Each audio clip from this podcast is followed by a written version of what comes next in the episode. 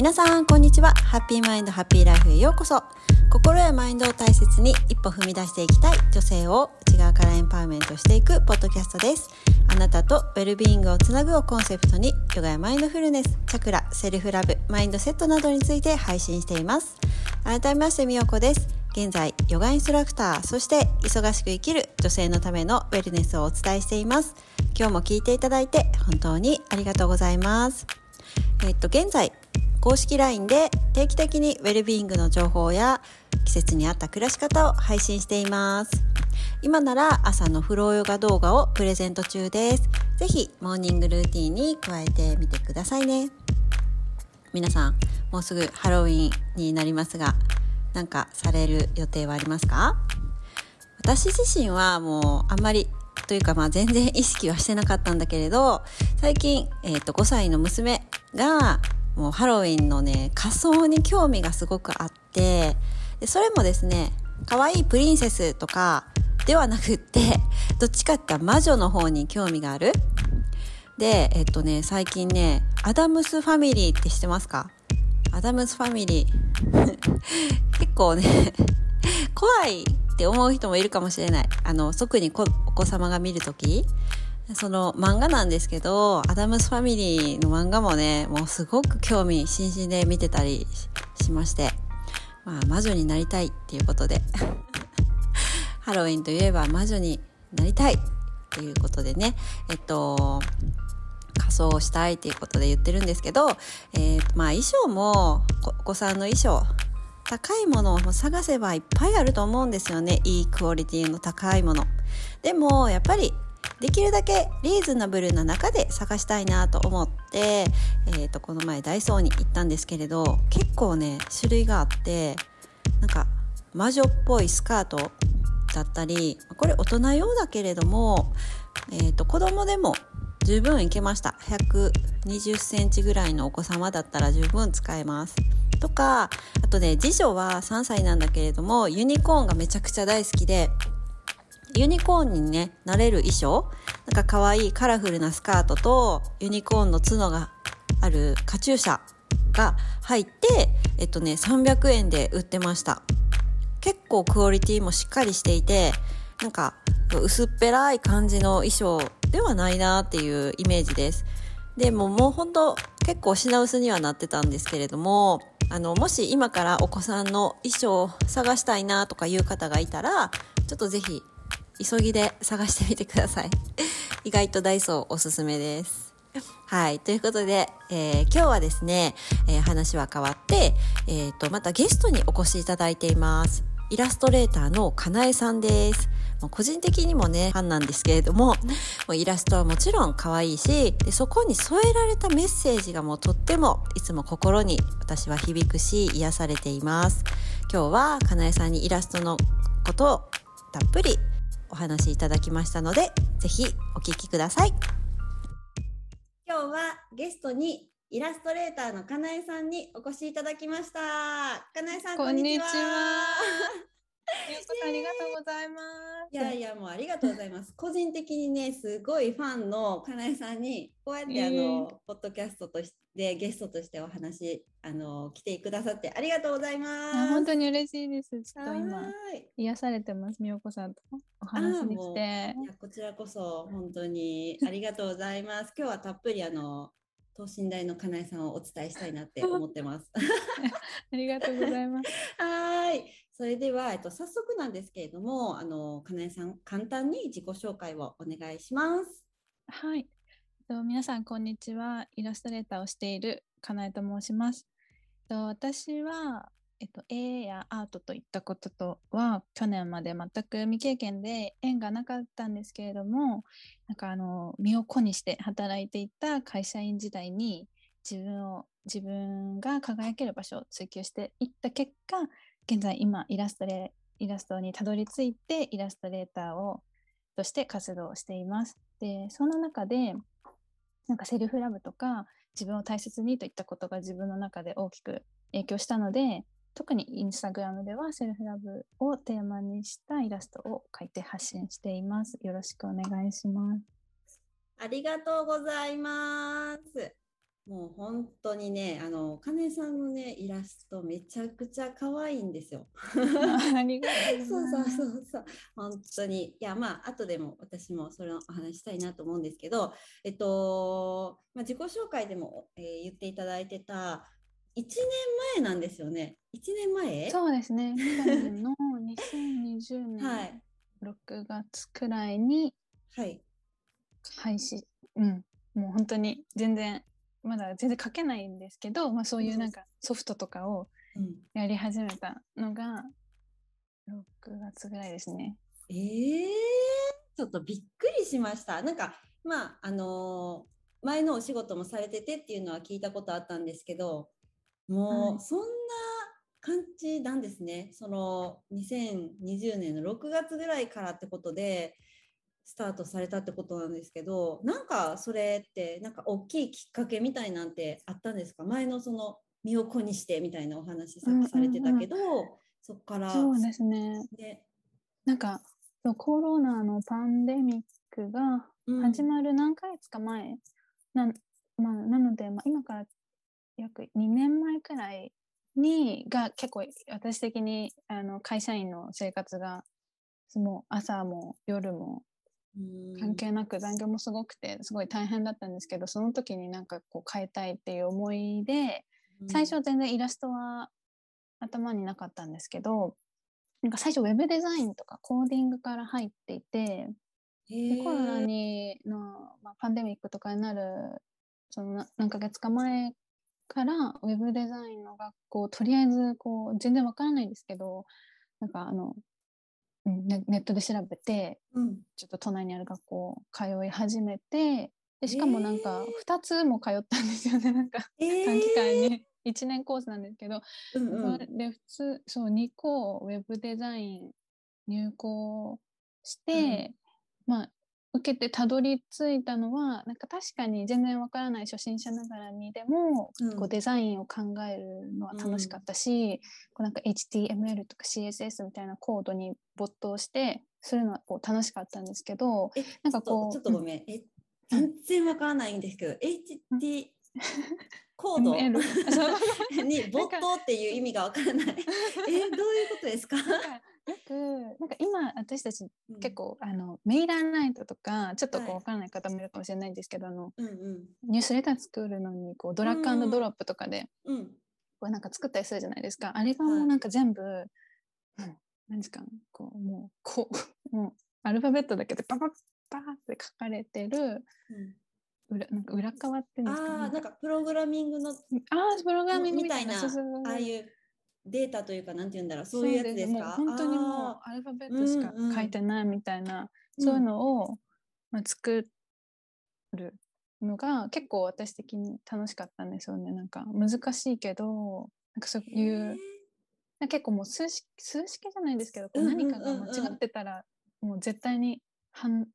のもう一つのレターでも間違ってたらうまく反応しないとかそれをこうなんか見つけたりするのも楽しかったし、いや尊敬しますあれ。いやあれ見るだけでもなんか拒絶なんですけど私は。そうあれあ結なんとかイコールとかいうやつですよね。うなんとかリンクとか書いてるやつ。そうそうそうそうですそうです。あれも、なんていうか、そのデザインに関わる仕事の一つなんですか？あれをやるのも？そうですね。なんか結構今は簡単にもういろんなのが出てるので簡単にこうドラッグして作れるうん。のが出,、ま、出てるからもう本当になんか多分プログラミングするっていうなんか特に男性には多いですけどそういう人じゃない限りは全然うん。一から書くってことはないんです、ないと思うんですけどうん。でもやっぱ基礎はやっぱり分からないとっていうので。うんそう基礎が分かってれば別に何も見なくても書けるようにとかじゃなくてこうなんとなく分かってればそのなんか簡単なそのドラッグできるっていう時もなんかちょっと反応しない時にいじって少しは分かるみたいな私ももう全然もう触ってないので分かんないですけどなんかまあちょっとそういう、うんうん初歩的なのは学んだんですよね。いや、すごいな。え、もうちょっと話にね、あまりついてきてないんですけど、そういうのも基礎、そのウェブの世界でもそういう基礎とかそういうことがあるんだ、その知識そうですね。一応しとけば、うんうんうん。へえ。いやーすごいなんかか本当にイラストいわゆるイラストを描くとかそういうあ、確かにうん全然違いますね。ではなうんうんうんくうんそういうのではないとこもあるんですねお仕事としてというか基礎っていうか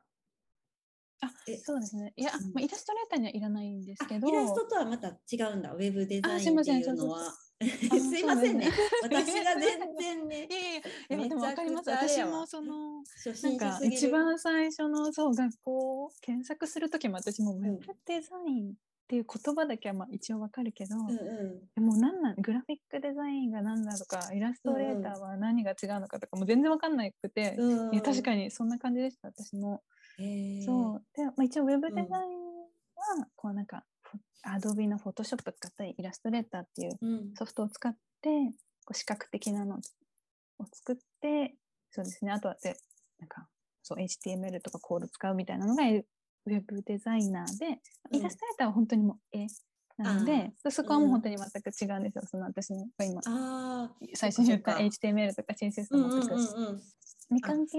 で、そうなんですけどうん。あの、うん、イラストにたどり着いたんですよね。なんか、あの、へーまあ、そういう HTML とか楽しいけど、なんかそういう、それをお仕事にするって考えたときに、なんか、ワクワク度70%くらいみたいな感じで、うーん。で思って、うん、なんか、楽しいけど、うん、そのくらいのワクワク度で、なんか変な、そうですね、当時、当時こそあったんですけど、変な完璧主義みたいな、多分白か黒みたいな、うんすごいワクワクビビビかそうじゃないかみたいな、白か黒みたいなうん。感じで、このくらいの70%くらい、ワクワク。でこの先やってても楽しくなるのかなとか、なんかそんな考えがあっちゃって、なんかそれ、そんなこんなしてたら、なんか YouTube でイラストの動画に出会って、そこから一気にイラストビューンって感じ。えーなので、なんかそうこ学校に2校とかいウェブデザインの学校2校とか行っちゃったけど、結局 YouTube でイラストには出会ったっていう感じなんですけど。うんうんうん、えー、すごい。えそうだったんだ。いや、それは初めて知った。そっか、じゃあ、その、でもその時って前のお仕事をされつつ、デザインの学校に通われてたん。そうですね。最初の数ヶ月はそうで、途中からもう一気に、まあ、航空関係の結構特殊なところだったので、うんもう一気。に、あの、3月とか、2020年3月くらいから一気に、あの、仕事があみんな休み、ーうんうんうんうん。あまあ一応在宅か。在宅で半年くらいは結構やったんですけど、あのこう空港とかそのうん。会社に出勤することとかもほぼなくて、リモートで半年くらいやってでその後はずっとやすなんか休みみんな待機みたいになって、うんそっかそっか。でそこからまた辞めてそうですねで途中で辞めるっていうところになったんですけど、ああ、そっか。じゃあそういう背景もあって、あのそのウェブデザインの学校も通われながら、一応前のお仕事には在籍しながらみたいな感じ。そうですね途中まではうんそうでしたね。へえ。でもそれも結構うん。よくってというか、まあ、その仕事がこう減ったっていうのはうんうん。いいことじゃ、会社とかにとってもいいことじゃないですけど私的にはなんかやっぱりすごい残業とかがとか深夜早朝とかがすごかったので、うん。もしコロナとかじゃなかがなかったらうん。その状態で休みとかも結構あんまり定まってなかったから、うんうん。学校自体に行くこともちょっと大変だったのかなと思って、うん。でも途中でリモートになった時点でなんか残業とかも全然なくなったしそこで結構勉強しやすくもなったし、うん。うん、まあいいところを見ればうんうん。そういうところはありました。いやーでもそんななんかなんかウェブデザインの学校に通おうと思った初めでなんかその好きやったとかですか？そういうウェブとか。もう全然もう本当にそそれこそさっきのみよこさんみたいにもう何が何だかわからないっていう状態だったんですけどなんかその会社そのうん。会社で全然普段はしない仕事をうん。急遽任されることになった時にそれがうん。なんか、その飛行機のこととは関係なく、うん。なんかこう社内で使うシステムのなんか、なんていうんですか、システムのサイト？うん。の、なんかもっとこう、改善、なんか、改善というか、見やすくとしてくれみたいな、なんか、うん。そっていうのをそう改善みたいなするのをさ数人でしたうん。時に、もっとこここうした方がいいとかこうした方が見やすいとか、うんバックの人が分かりやすいとかあの現場の人が分かりやすいとかそういうのをいろいろ考えながらそういうなんかうん。デザインを考えるきっかけがたまたまあってその時に結構あれ？楽しいかもってなんかふと思って。ここがきっかけなんか本当にウェブデザインとかは関係ないけどなんか自分の中でいろいろ考えながらそなんか考えながらこううんなんかここに何があったら分かりやすいとか、うそういうんのやったのが特にそれもシステムをこうパソコンで見るやつだったのでなんかちょっとブラウザで見るのだったのでちょっとウェブページっぽかったし、うん。っていうのもあってあれ？と思ってこれってウェブデザインとか、まあ、そういうこ知ってる言葉はそのぐらいしかなかったから、えちょっと学校を調べてみようみたいになって そこから。です。そうなんや。いやじゃあなんかすごいねあのそのお仕事任されたのある意味きっかけ？あそうなんです。ねシステムっぽいことし携わったっていうかそっか、うんうん。じゃあそっからウェブデザインの学校2個を卒業して いやすごいですね。在籍全然在籍中なんですけど、うん。いやいやいやいやすごい。本当に一つでもねなんかそうやって全然違う職種のことを勉強するの大変なのにまた新たに別の学校も行かれててめっちゃすごいなと思思ってでそっかそうら YouTube で イラストに出会うっていう。そうなんですそれも面白い。YouTube へえなんかピンときた感じだったんですか？見た時。うわやってみたいみそうたいな。ですね。あ、そうそう、なんか、サムネイルうん。あはいはい。見たときに、うんうん。こう、え、これが書けるの？みたいな、思ってクリックして、あここういう、こういう絵の描き方を教えてくれるの？と思って、クリックしたら、え、すごい。え、こんな結構簡単に、簡単にというか、思ったより、こんな簡単にできるんだと思って、それ初心者向けだったので、うんなのでそこからもうついろんなソフトとかこう今 iPad で書いてるんですけどその時 iPad 持ってなかったのでうんなんか MacBook とつなげるこうなんかペンタブみたいなのも次の休みに買いに行ってっそうすごい行動早っ。て感じで そのあ時そうその時はもうすごいもう人生変えたくてしょうがあなかっーそっかそっかそっか。ちょっともやもやしてたんですね、かなえたそうさんも。なんですか変えたいみたいな。そっか。へえ。いやなんか最近そうやって iPad で絵を描くっていう方ちらほら聞くんですけど、まあ私は全然初心者すぎてわからないんだけど、iPad1 個あったら簡単に素人でも描いてみようと思ったらできるもんなんですか？そうですね。最初結構こうトレースって言ってこうなぞるところから私も始めたんですけどそういうのもやっぱり簡単にアナログだとやっぱいろいろ揃えるの大変だと思うんですけど、うんうんうん。iPad だったらこうそう写真なぞりたい写真を置いて、まあ、それをちょっとこう薄めにして、うん。色を透明度薄めにしてうんうん。でその上にからまたなぞるみたいな。でちゃんとこうまあレイヤーってこう分かれてるので、こう同じには後からその下書き用の写真は消し,、消してっていうかもう表示させずにその絵だけが残るみたいな感じになるので、それで最初は入りました。あーそういうことなんだ。あだからなんかなぞって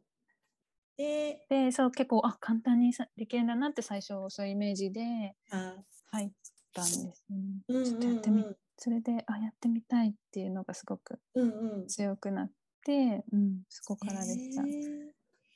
えでもなんかかなえさんのカラーみたいなのあるじゃないですか。あのイラストを見たらすごく、なんて表現したらいいかわからんけどすごいかわいいかわいいもう語彙力 かわいいしか出ないい。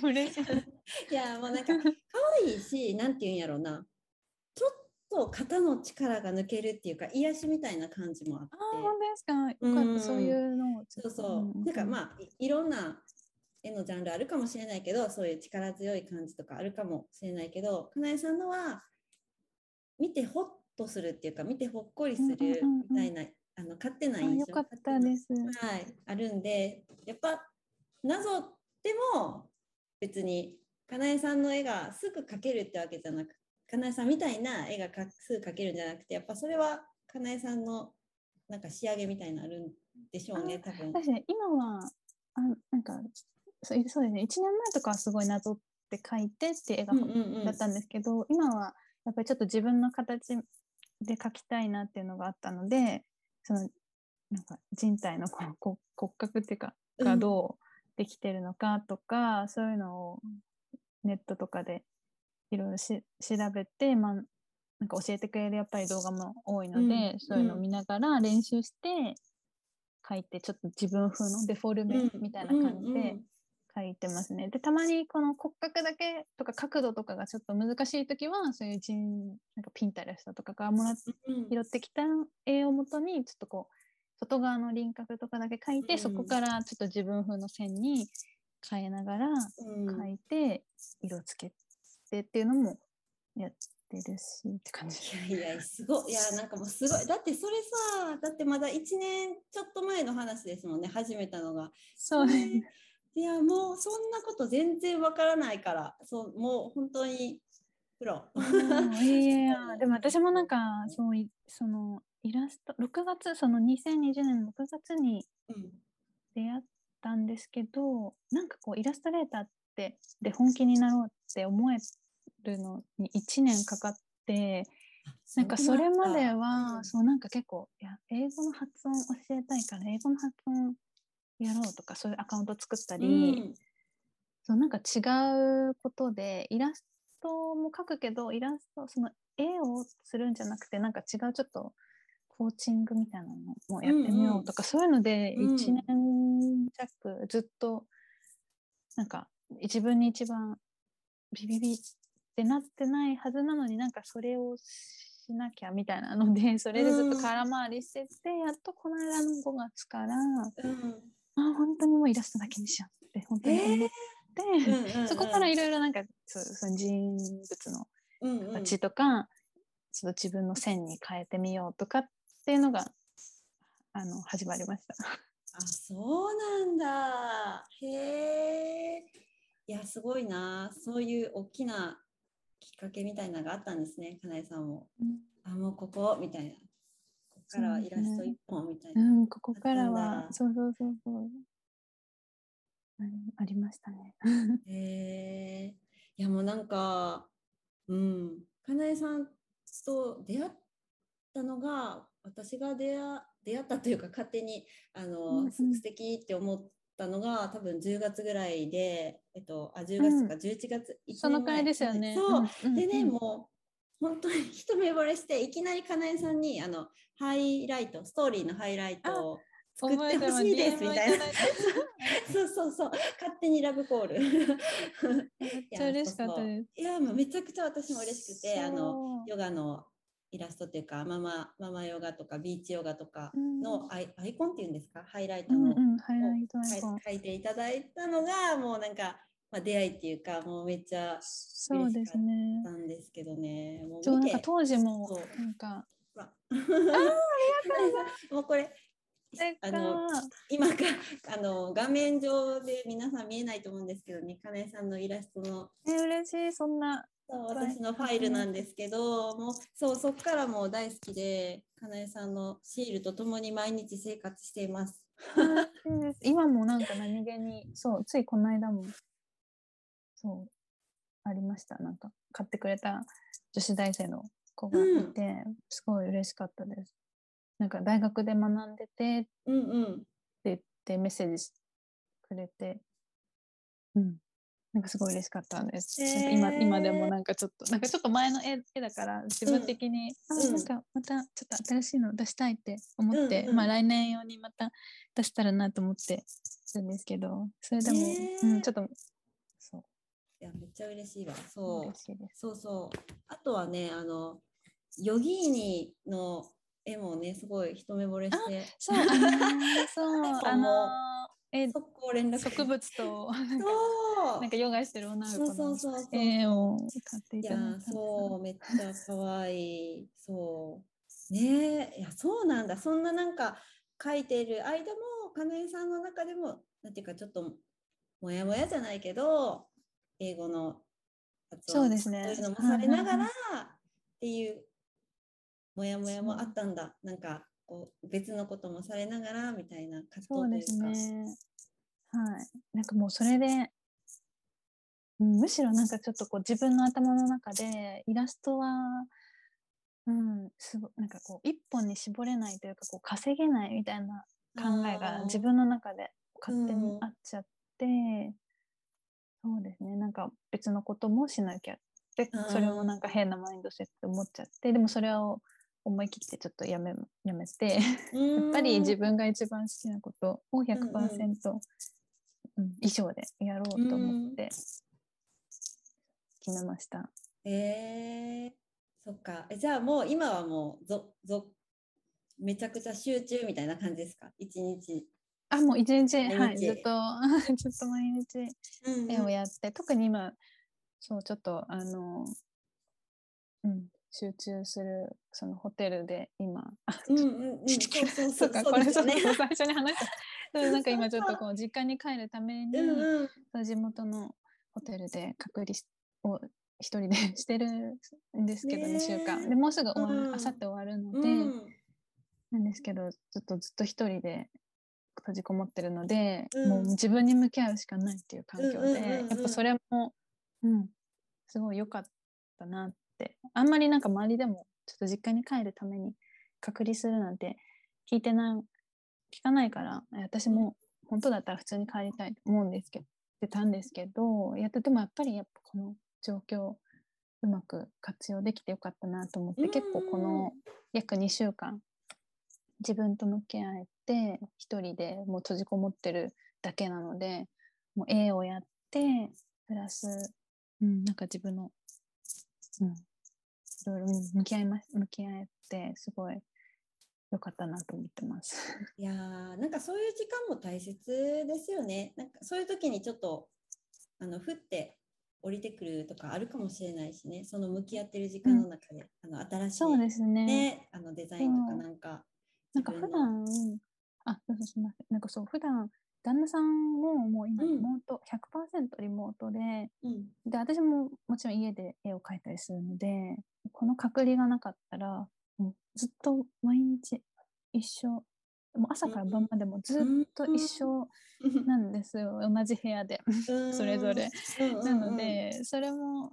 まだ、うん、それが嫌だってはまだなってないんですけど、でもなんか、そう、あの、ちょっと離れたところで今、一人だけでうんうん向き合え、自分自身に向き合えて、すごいいい時間だったなと思いました。そっかそっか。なんかアトリエみたいな感じ。えー、そっか。えー、いやーなんかその、うん。まあ、ウェブデザイン興味持たれて、そこからイラストレーターに今現在されてて、ではい。その金井さんの中で、どんなイラストレーターのどういうとこが一番好きですか？魅力。魅力。うん。そうですね。なんか、簡単に言っちゃうと、なんか過去を肯定、過去の自分も肯定できるところえ？ですね。なんかやっぱり絵を描くって、こうスキル高い、低い、もうむしろ未経験関係なく、うんうん。その人のなんか感性が反映されるかなと思うんですけど、その今時点でこの私が現在持っている感性も、うん。なんかこれまで今の旅行とかで見た景色や楽しいこと嬉しいことはもちろんのことなんかこう自分の中で嫌だった思い出とかなんか悲しかった過去とかも全部が起こってくれたおかげで、なんか今の感性があるなって思ってるのでうん。そのなんかその今持っている感性を使って解体で人に喜んでもらえるとうん。そんななんか悲しい過去とか嫌だった思い出も全部含めてなんかありがたくこうなんかうん愛おしく思ってしまうところですね。えー、ちょっとなんかすっごい今響いた。すごい素敵。あありがとうございます。えー、結構そう、うん。うん思えてます。最近え結構。ー、敵そっか。じゃあなんか書く表現書くで書くことを表現することで、かなえさん自身もなんか癒されてる部分とかあそうですね。ことですか？へえ、はい。すごい、そうなんだ。だって、あ、だってじゃないけど、なんかそのイラストとともにあの添えられてる言葉がいつもすごく素敵だなって思う思って、だからあのシール貼らせてもらってるやつとかもさ、がまあ、You are enough とか、あの、なんだろう、それとかなえさんの絵が組み合わせされてて、もっとなんか何倍もそのう言ん葉の意味が入ってくるっていうか。ですか。そうよかったです。ででもそんなイラストの奥にそうやってかなえさんが過去を肯定できることとかそう愛おしく思うこととかうん。そういうふうな思いながら書かれてるっていうのがすごいちょっと感動思いがあるんですね。そうですへね。ー。そう今日だけでもこうみおこさんに言っていただけるこうそうなんかいいと思うすごいこれが可愛いとかすごうんいなんか、こう力が抜けれる、気持ちになれるとかって言っうん。てくれたのも、やっぱりその絵をやっぱり描くにあたってやっぱ過去全部があっての今の感性持ってる感性で描いてるって思うと、うん。なんかあの時当時特になんか10代とか20代の時ってもう当時はもう自分どん底みたいな思っちゃうけどへー。そうでもやっぱりそういうのもあってうん。今の完成だなって思うと、うん、よかったなって思う。あ素敵。そうなんか。へえいやいいお話聞かせていただいてますけれども、なんかそうやって、まあ、かなえさんがあの一つ一つの作品をあの、まあ、自分自身もこう愛しながらっていうか自分自身のその過去さえもこう愛おしく思いながらかい書かれてるってことなんですけどなんかそのその一つ一つのイラストを描かれる時にかなえさんが大切にされてることって何かああったりするんですか？そうですね。なんか、まあ、私のこう落書き止まりの絵でない限りこう必ずそこにはいつもこう見てくれる相手がいるので、まあ、個別にオーダーしてくれた方はもちろんのことイラスあインスタグラムで発信する絵も必ずこう見てくれる方ありきのことだと思ってるので、必ずその方たちに見てもらっうん、そう見てどう思ってもらいたいかどうなってもらいたいかを考えることを大切にしています。でなんかやっぱり自分の好き放題な絵を描きたいなとかはそういう考えはビジネスではあまり通用しないよってよく活躍されてるイラストレーターさんとか、まあ、イラストに限らずですけどよく聞いていてやっと最近その意味を分かってきています。うーでなんんかインスタグラ特に私のあ特にとか例えば私のインスタグラムで言うとこう人にどう思われるか気にしちゃうとか他う人、ん自分より他人を優先させちゃうとか、うん。もっと大人な女性な対応をしなきゃダメなんだみたいなうん。自己否定になってしまう自己否定をしてしまっうん。ちゃう女性に向けて書いていて、まあ、ほぼ過去のうん。私なんですけど、そんな方たちになんかあ今のままでいいんだあ今のままの私でいいんだとか飾らなくていいんだみたいな感じに少しでも思って自分を大切にしてもらえるきっかけになったら嬉しいなと思って書いています。おあそうかだからかなんかメッセージがすごいあの響くっていうかねそういう自己否定してる女性に向けて書かれてるっていうこともあの今初めて聞いたからなんかあの力強いっていうイメージじゃなくて肩の力がふって抜けるって最初お伝えしたうんうん。のはそのメッセージが本当にあのそのままでいいんだよみたいな「そううんうん It's そうね。そうとか「無理はしないで」みたいなあの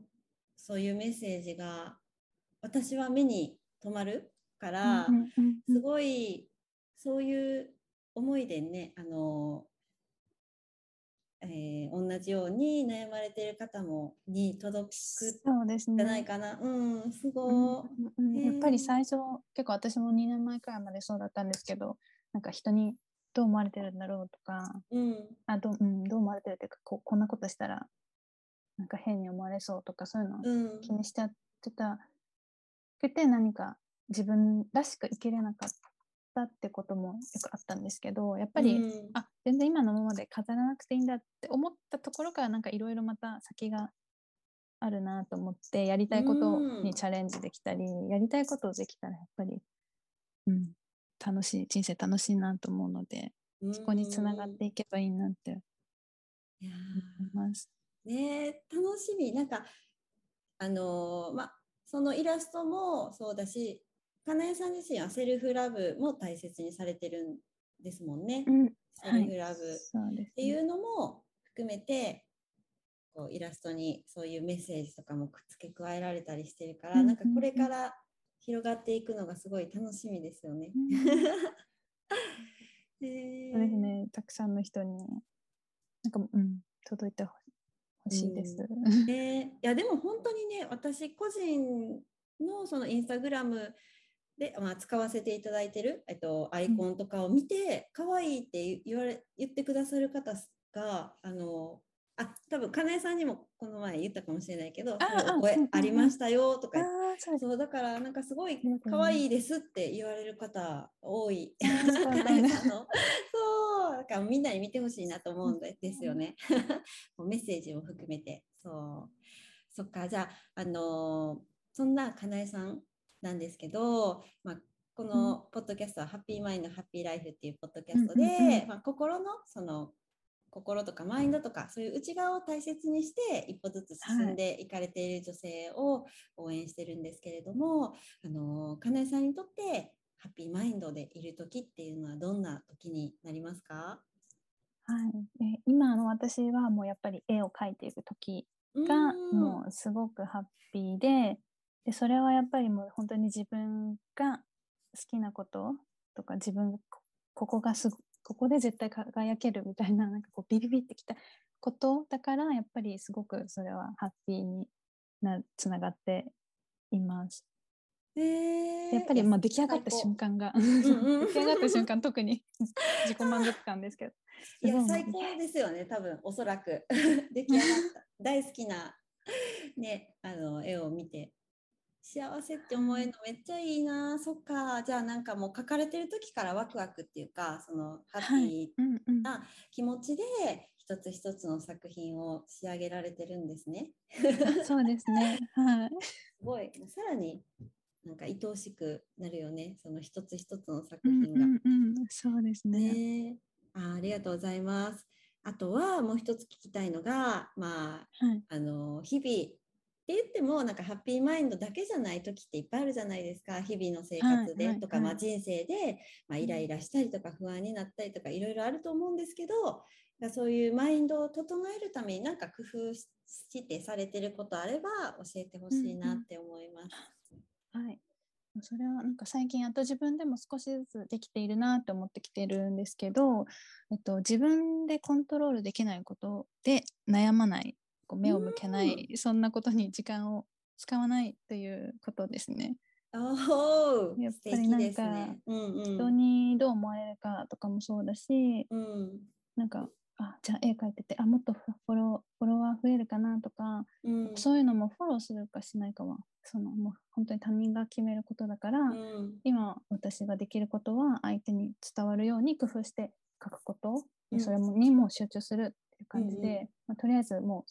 そその絵に書きかかん？限らずうん。やっぱり自分でコントロールできないことには時間を使わない悩まないっていうことが一つ自分で意識して最近工夫しています。ああ、すごい。え、でもなんかそう思っても、なんかね、うんうん。うん、携帯を見始めたりしたら、勝手に人と比べてとか、なんかまあ、よくね。皆さんもあるとうんうんうん。思うんですけど、なんかそういうふうに陥っても、そういう、あのー悩まないように持っていくように、うん。なんか工夫したりしてるんですか？ななんかそうですね。多分最初書いたりとか？やっぱいきなり、うんうん。あそうですね。それもありますしやっぱこうやっぱ一気には本当に変われないので私も本当に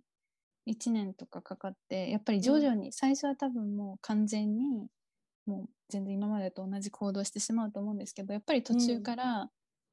最初私も何ヶ月か前だったら携帯携帯見始めて、うん。こういろんな人の見て、うん気づいたら何十分も経ってやっとあそうだって思ってちょっと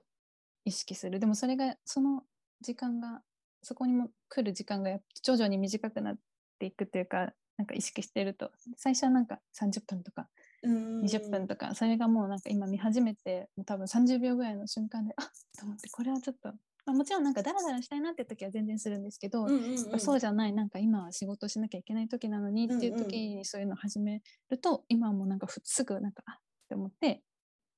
あのちょっとこれは今やめようってこう徐々にこうなってきてる自分をコントロールできるようになってきてるって感じなのでやっぱりえなんか半年も1年もそうなるのにかかるのって思い思っちゃうかもしれないですけどやっぱり1年1年なんて本当にあっという間だし、うん1年前にあの時始めてればもう今頃って思ったらやっぱりもうすぐ始めたいなと思って、うん。うんうん、あそっか。やっぱりじゃあコツコツの習慣なのかな。あなんかそうです。あそうでね。最初は何十分も経っても気づけなかったのが少しずつうんうんうん。習慣になって、そう意識そうですね。し始めて。そっかいやーなんかね皆さん聞聞かれている皆さんももしハッとしたっていうかああ私やってるわーっていう方ぜひかなえさんを参考にされて、ね、コツコツでいいっていうねそのメッセージすごい気が楽になりますよね。そうやって、うんあの一日でやってやろうとか言って。やって、できなかった自分に自己嫌悪するんじゃなく自己嫌悪とか自己否定をうんしてしまうんじゃなくて、まあ、最初はできなくってもあの例えば1ヶ月後とかにあその見てた時間が5分でも縮まったとか,、なんかそういうとこにフォーカスしていけるようにねなっていけば。すいませんね今ちょっと虫が飛んでて。画面でも見えます、はい。ありがとうございます。はい、じゃあなんか今日はたくさんねそのイラストに対するあの、かなえさんの愛をたくさんあのはい。受け取らせていただいてるんですけどもあのそんなかなえさんのあのなんかお知らせがあればはい。教えてほしいです。はい、なんか全然大々的なものがはないんですけど一応イラスあインスタグラムとかはのおし、えっとお伝えしたいんですけどアカウント。はい、インスタグラムの。はい、アカウントはかなえこすぎ、うん。えそのままあのアンダーバーとか、えっとドットとかなくかなえ小杉はいがアカウントです。でもし個人の方だったらこう似顔絵のオーダーとかバナー制作などをしているので、まあご相談だけでも DM いただけたらと思います。あの興味のご興味のある方は DM いただけたらと思います。であとは、えっと、セルフラブカード、えっと、元同僚でそのさっきの身を粉にしていた で働いてた時代の元同僚でまあ友人でもある次世代コー女性に向けたコーチングをしている萌えちゃんと一緒に作ったセルフラブカードを販売していて現在もう在庫があと5個くらい。もうすぐなくなってしまうので、もしよかったらセルフラブカード専用のアカウントも私のインスタグラムのプロフィール欄にありますし、まあ、詳しいウェブページみたいなのもリンクに貼ってあるのでよかったらの覗いてみてください。とカードの絵は私が描きました。よろしくお願いします。あーありがとうございます。両方もあのアカウントをまた概要欄に貼らせていただくので、ぜひ皆さんゆっくりとじっくりと かなえさんの絵をあの見ていただいて、であの本当に私も最初あの直接ダイレクトメッセージをさせていただいたんですけど、その時結構ドキドキやっぱりして、えちょっうん。とそんな個人で絵を買わせてイラストを買わせてもらうとかが初体験だったんで自分の中で。なんかどういうふうにしたらいいのとか言ってちょっとドキドキしながらご連絡した記憶を今思い出したんですが、うんでも本当にあのかなえさん優しいしあの、本当癒しのかなえさんなんで あの、ね、もし緊張して、ちょっとそんな気軽に。ね、そうそうそうそう個人的に買うのなんてやったことないっていう方でも本当お気軽にあの、はい。かなえさんご相談乗ってくださるのでぜひぜひもうそうですね。ね本当に私もその何もうん。わからないっていう気持ち本当にわかるので、もううん何でも そうそう聞いそうてください。ね、そう初心者の方だったらちょっとわからないこともたくさんあるかもしれない。サイズ感とか。なんかわかうん色色とかもね私もかなえさんから聞かれてこの配色でどうですかとか言言われた時も素人で全然わからないっていう感じもかなえさんがそっと寄り添ってくださったのを思い出したから。ねそうあのぜひぜひまずはインスタグラムを覗いてみてほしいなと思います。よろしくお願いします。ねありがとうございます。はい、ありがとうございます。ということで、かなえさん、今日はたっぷりとお話ありがとうございました。ありがとうございいました。楽しかったです。楽しかった。ありがとうございます。ありがとうございまいかがでしたでしょうか？もうかなえさんがイラストは過去の自分も肯定できるもの？そしていろんな過去さえも愛おしく思わせてくれるものっていう風に表現されていたのがすごく胸に刺さりました。だからかなえさんのイラストを見るとなんかホッとするというか安心感だったり温かみを私はいつも感じてるんですけれどもあその理由はそういうところあの書いているかなえさん自身がそういうエネルギーを出されてるからなんだなと思いました。なので今度からねそのイラストとかそういうアートとかそういうもの作品を見た時その裏には書いている方の思いだったり愛情だったりその人自身の背景があったりする？それがその絵とか作品そのものに現れているんだなっていうふうに改めて、えー書いている方のお話を聞いて思いました。そしてさらにかなえさんのお話を聞いていてもうね何歳からでもいつからでもやっぱり新しいことにスタートできるんだなって改めて感じました。かなえさんもそう言われてましたけれどもかなえさんみたいに前のお仕事でのちょっとしたきっかけが好きを仕事にするヒントになっていたりする場合があるんですよね。